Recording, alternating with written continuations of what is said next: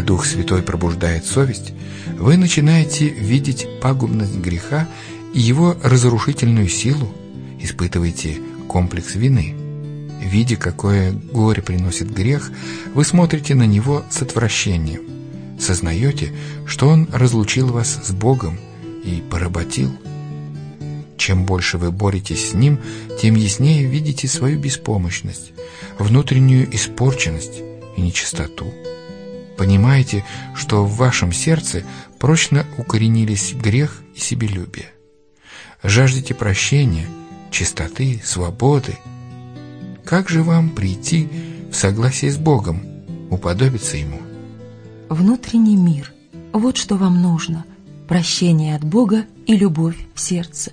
Ни деньги, ни интеллект, никакие человеческие знания не сделают вас обладателем этого мира. Бессмысленно пытаться приобрести его своими усилиями. Бог предлагает его вам даром, без серебра и без платы. Он уже дарован вам, нужно только протянуть руку и взять его. Господь говорит, если будут грехи ваши, как багряные, как снег убелю, если будут красны, как пурпур, как волну убелю. И дам вам сердце новое, и дух новый дам вам. Вы исповедали свои грехи и оставили их, решили отдать себя Богу. Теперь идите к Нему и просите Его очистить вас от грехов, дать новое сердце. И верьте, что свершится это, потому что Он обещал. Этому учил Христос, живя на земле. Мы должны верить в получение обещанного дара Божия, и он будет принадлежать нам. Иисус исцелял от болезней, когда люди глубоко верили в Его силу. Спаситель помогал им видимым образом, чтобы все поверили в то, что Он может совершать нечто невидимое, прощать грехи. Он ясно сказал об этом при исцелении расслабленного. «Чтобы вы знали, что Сын Человеческий имеет власть на земле прощать грехи. Встань, возьми постель твою и иди в дом твой». Евангелист Иоанн, говоря о чудесах Христа, подтверждает эту мысль. «Сие же написано, дабы вы уверовали, что Иисус есть Христос, Сын Божий, и, веруя, имели жизнь во имя Его. Из простого библейского повествования о том, как Иисус исцелял больных, мы узнаем, что, веруя в Него, и мы можем получить прощение грехов. Вернемся к рассказу об исцелении расслабленного в Вифезде.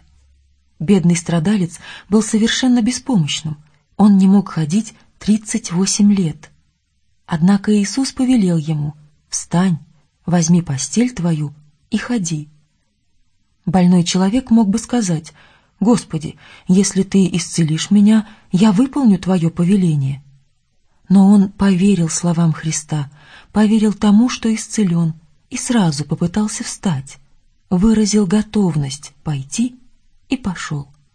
Он поступил по слову Христа, и Бог дал ему силу. Больной выздоровел. Ваши грехи привели вас в такое же положение. Вы не можете искупить свои прошлые грехи, изменить свое сердце и стать святым. Но Бог обещает сделать все это для вас через Христа. Верьте Его обещанию. Исповедайте свои грехи и отдайте себя Богу. Примите решение служить Ему. Как только вы сделаете это, Бог обязательно исполнит свое слово. Вы будете исцелены так же, как расслабленный, которому Христос дал способность ходить в тот момент, когда больной поверил, что исцелен. Все возможно верующему. Не ждите, пока почувствуете, что выздоровели, но скажите «Я верю этому не потому, что чувствую себя здоровым, а потому, что Бог обещал». Иисус говорит «Все, чего не будете просить в молитве, верьте, что получите, и будет вам. Это обещание дано на одном условии – мы должны просить то, что угодно Богу. Но Бог как раз и хочет очистить нас от греха, сделать своими, дать нам силу жить святой жизнью.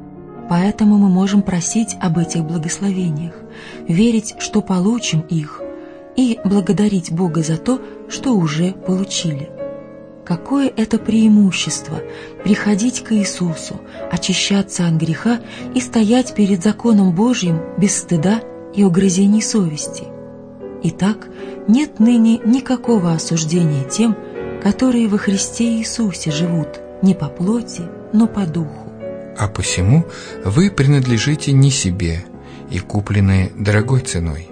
Не тленным серебром или золотом искуплены вы от суетной жизни, но драгоценной кровью Христа, как непорочного и чистого агнца. Вам нужно просто поверить Богу, и Дух Святой вдохнет в вас новую жизнь. Вы теперь член Его семьи. Он любит вас так же, как своего Сына. Теперь, когда вы отдали себя Иисусу, не отступайте назад, не удаляйтесь от Него, но каждый день говорите «Я Христов, я отдал себя Ему». Просите, чтобы Он дал вам Святого Духа и хранил вас своей благодатью. И как вы, отдавшись Богу и доверившись Ему, стали Его детьми, так и живите в Нем. Апостол Павел говорит, «Посему, как вы приняли Христа Иисуса Господа, так и ходите в Нем». Некоторым кажется, что прежде чем они смогут рассчитывать на его благословение, нужно пройти определенные испытания и убедить Господа в своем исправлении. Но они уже сейчас имеют право на Божье благословение. Если люди не будут иметь благодати и Духа Христова, подкрепляющих их, они не смогут сопротивляться злу. Иисус желает, чтобы мы пришли к Нему такими, какие есть, со всеми своими грехами и немощами.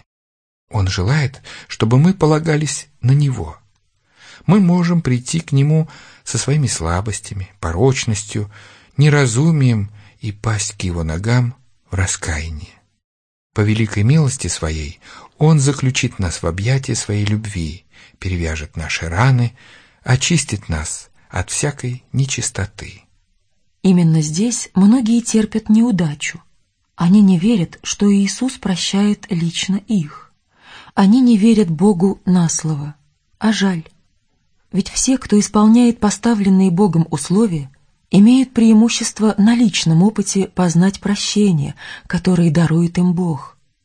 Он прощает все их грехи.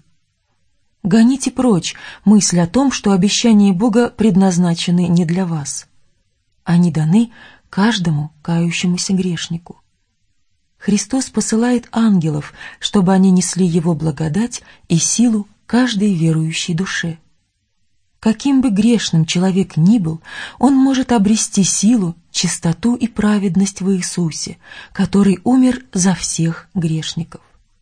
Христос готов снять с любого одежду, запятнанную и оскверненную грехом, и облечь в белую одежду праведности. Он предлагает грешнику жизнь вместо смерти. Бог не поступает с нами так, как мы, смертные люди, поступаем друг с другом. Он относится к нам милостиво, с любовью и нежным сочувствием. Да оставит нечестивый путь свой, и беззаконник помыслы свои, и да обратится к Господу, и Он помилует его, и к Богу нашему, ибо Он многомилостив. Изглажу беззакония твои, как туман, и грехи твои, как облако. Есть в Библии такие слова.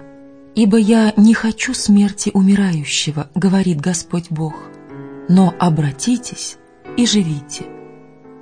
Сатана постоянно стремится скрыть от нас благословенные заверения Бога. Он хочет лишить человека всякой искры надежды, всякого луча света. Но мы не должны позволить ему этого. Не слушайте искусителя, но говорите, «Иисус умер, чтобы дать мне жизнь. Он любит меня и не хочет моей погибели.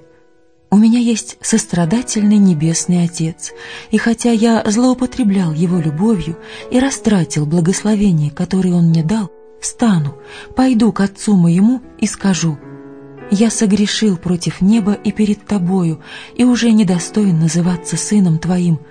Прими меня в число наемников Твоих».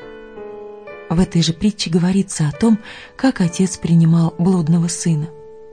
И когда он был еще далеко, увидел его отец и сжалился, и, побежав, пал ему на шею и целовал его.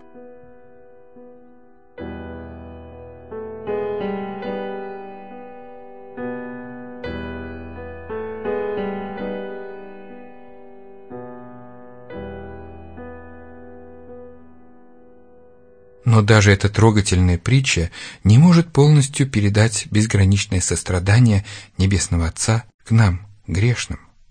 Господь говорит через своего пророка «Любовью вечную я возлюбил тебя, и потому простер к тебе благоволение».